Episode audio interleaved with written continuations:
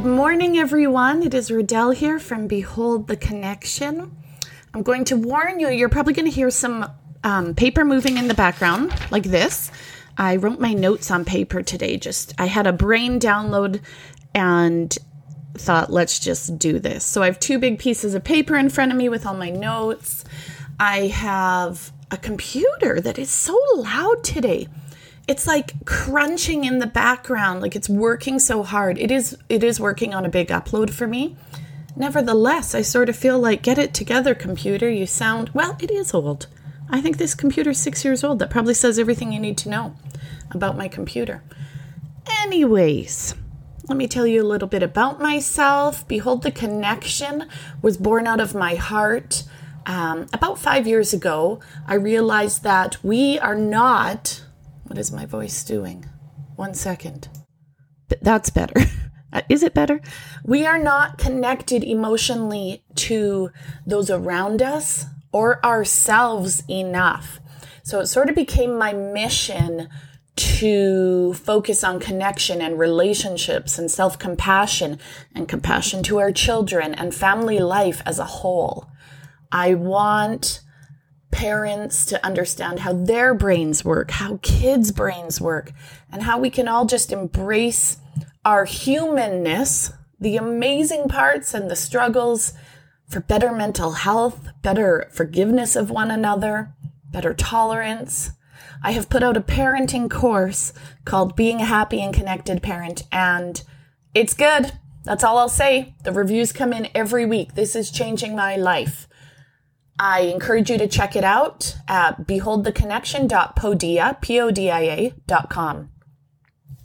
I really think there is nothing you can do to invest in your parenting and own mental health so accessible for such a reasonable price um, as my parenting course. Truly, I believe that, or I wouldn't have put it out.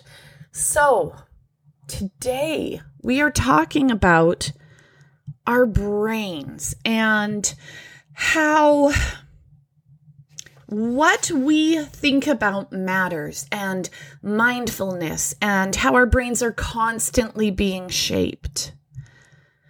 Basically, an unhappy mind is an unmanaged mind.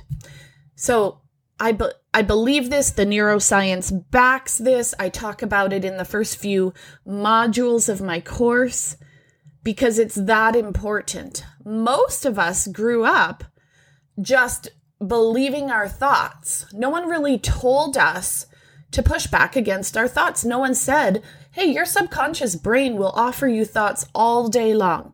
No one said, did you know that your brain is wired for survival, not joy?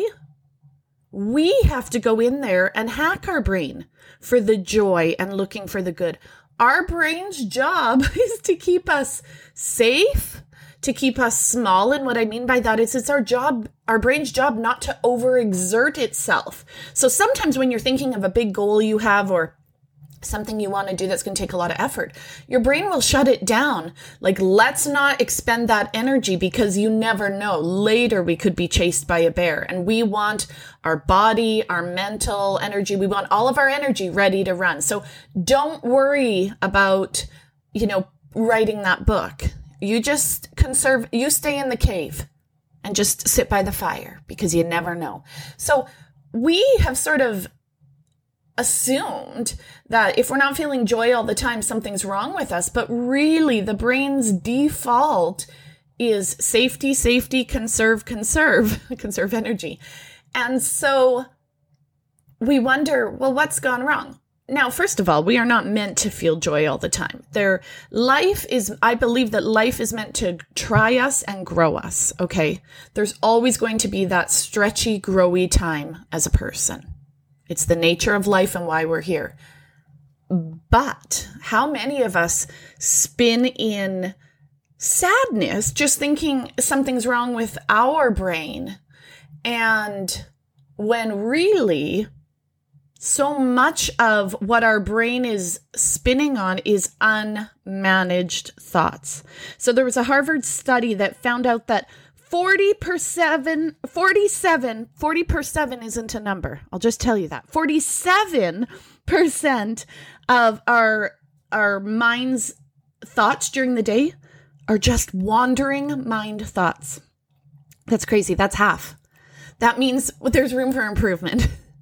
That means that even if you have chemical imbalances or sensitivities to mental health struggles, we can still do better than 47% of just letting our mind run wild like an unmanaged toddler, right? We can do better than that. Absolutely.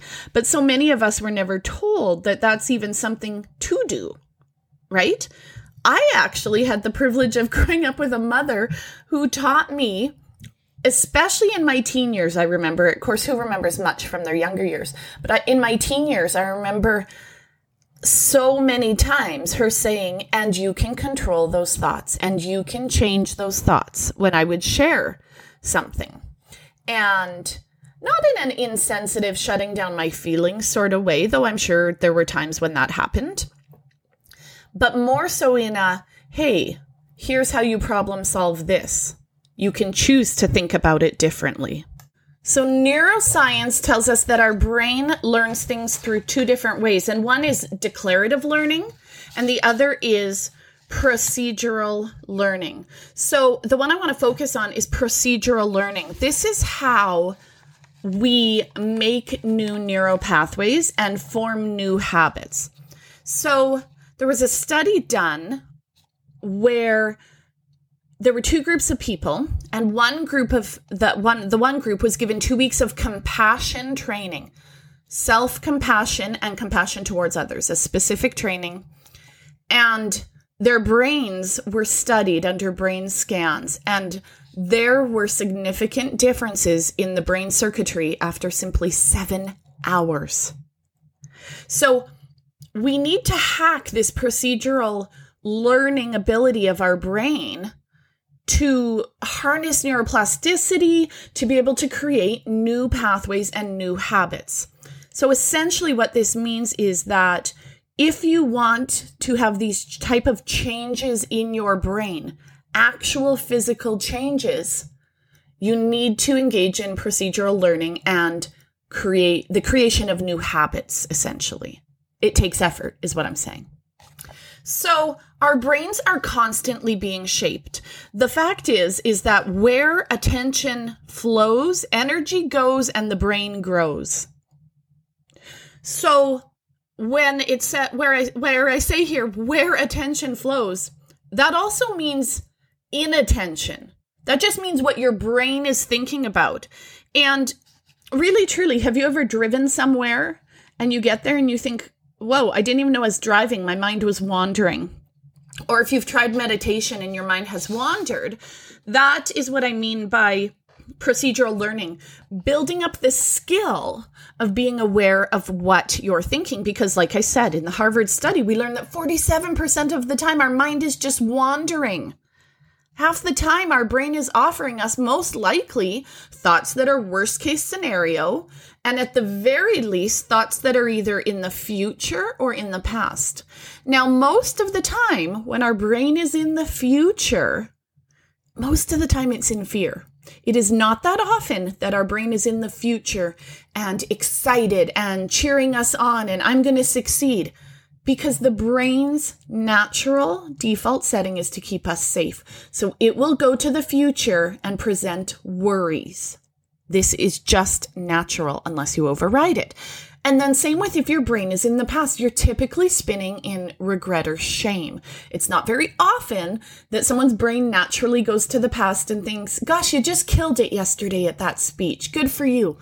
Or that type of thing. So, we have to train our minds. I really want this to become part of school curriculum. Dang it, I'm going to write the curriculum. Dibs on that. Because we we have to train our minds or our minds will just simply offer us thoughts all the day long, all the dang day long. And the truth of the matter is that one way or another, we are strengthening synaptic connections. We are either making our brain more anxious or we are making our brain more calm. The science supports this. You can have a very different brain a day from now, let alone six months or a year, based on the habits you create and the thoughts that you think. Where you focus, your energy flows. Further, you get what's called cortical thinking or thickening, pardon me. And what that means is the the the parts of your brain you're working on not only get different synaptic connections going, but you actually get a thickening in that area. So that matters. What that means is we shouldn't be spinning in shame. How is that serving us? It's not. It's creating depression and anxiety. It's making us live in the past. And further, shame and negative self talk, the opposite of self compassion, shuts down learning. It actually shuts down the learning on brain scans. If someone sits in shame or thinks a shameful thought, the parts of the brain that help you learn and move forward shut down. By, co- by contrast, thinking thoughts of self compassion or compassion to others, it creates an absolute wash in your body of dopamine. You truly feel better. Your prefrontal cortex comes back online. You make better decisions. It's essentially um, propelling everything forward and up. Remember, our brains are constantly being shaped. And so we look at, well, what creates resilience in people? And how do we create this human flourishing? You'll see that. You'll see someone against the, you know, the winds of adversity struggle, feel their pain, and stand back up again. And what makes them mentally strong? Taking out the garbage is what makes them mentally strong. It is essential to a healthy mind. Managing your mind is essential to a healthy mind. Negative self talk is on the rise. Depression rates are on the rise. The last three years, they have escalated through the roof, even in our teens. And the fact is, the medical, uh, mental health professionals are scared how do we get in front of this? Hence, this podcast. There needs to be room in our life for some mindfulness where we take the time to look at our thoughts and take the garbage out, where we push against our thoughts, where we have it's called meta awareness in the in the neuroscience world and what that means is being aware of what your mind is doing, have a, having a meta awareness, sort of hovering above your thoughts and looking at them and thinking, that's not really true. That's just a story I've been telling myself. Pushing back against certain thoughts. Um, meta awareness can even be asking a friend, Do you think this thought that I keep having about myself is true? It's challenging a negative narrative and then changing it and offering your mind new thoughts. This isn't hippy dippy. This is actually how we wire our brains. And it is, like I, have said it a few times, it is the first few modules in my course because it's that important to know how to do this, to know about thought loops and subconscious thought loops and how our thoughts create our feelings and our feelings drive our actions and our actions create our results. So sometimes we're looking at the results in our life and we're thinking, well, how did I get here? Your thoughts is how you got there. The quality of your relationships largely will come from your thoughts and your ability to have self compassion and compassion. For a healthy mind, connection is essential. And so by this, I mean connection to others, having these relationships where there's room, breathing room, having relationships with your kids where you allow them to be humans and with yourself.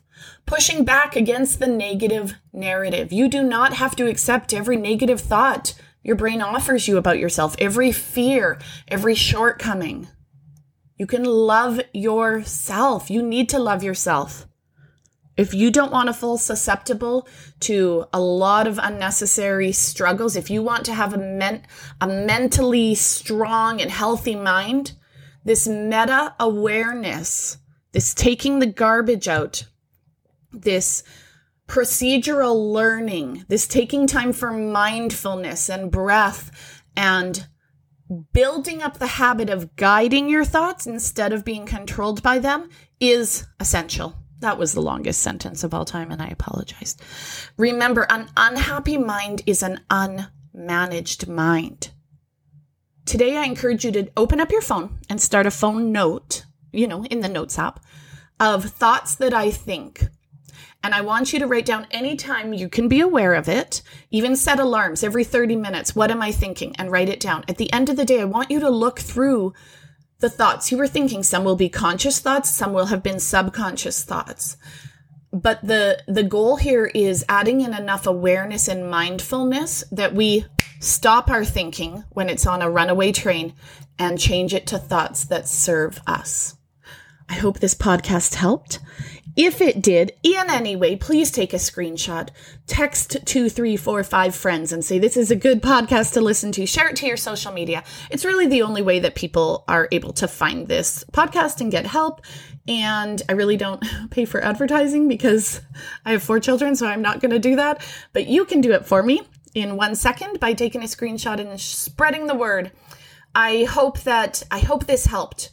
I hope that if this is a new um, concept to you, that you think on it and consider it and see the difference over time that changing your thoughts can make in your life. Remember, after seven hours, there were changes in the brain from simply practicing and learning about self compassion. It's powerful stuff. And the moment that we learn, grow, and start to master this, our kids will too. And imagine the future of the world and our kids' mental health if we can mo- learn, model, and teach this. Be well, my friends. Have a great day, and thanks for listening.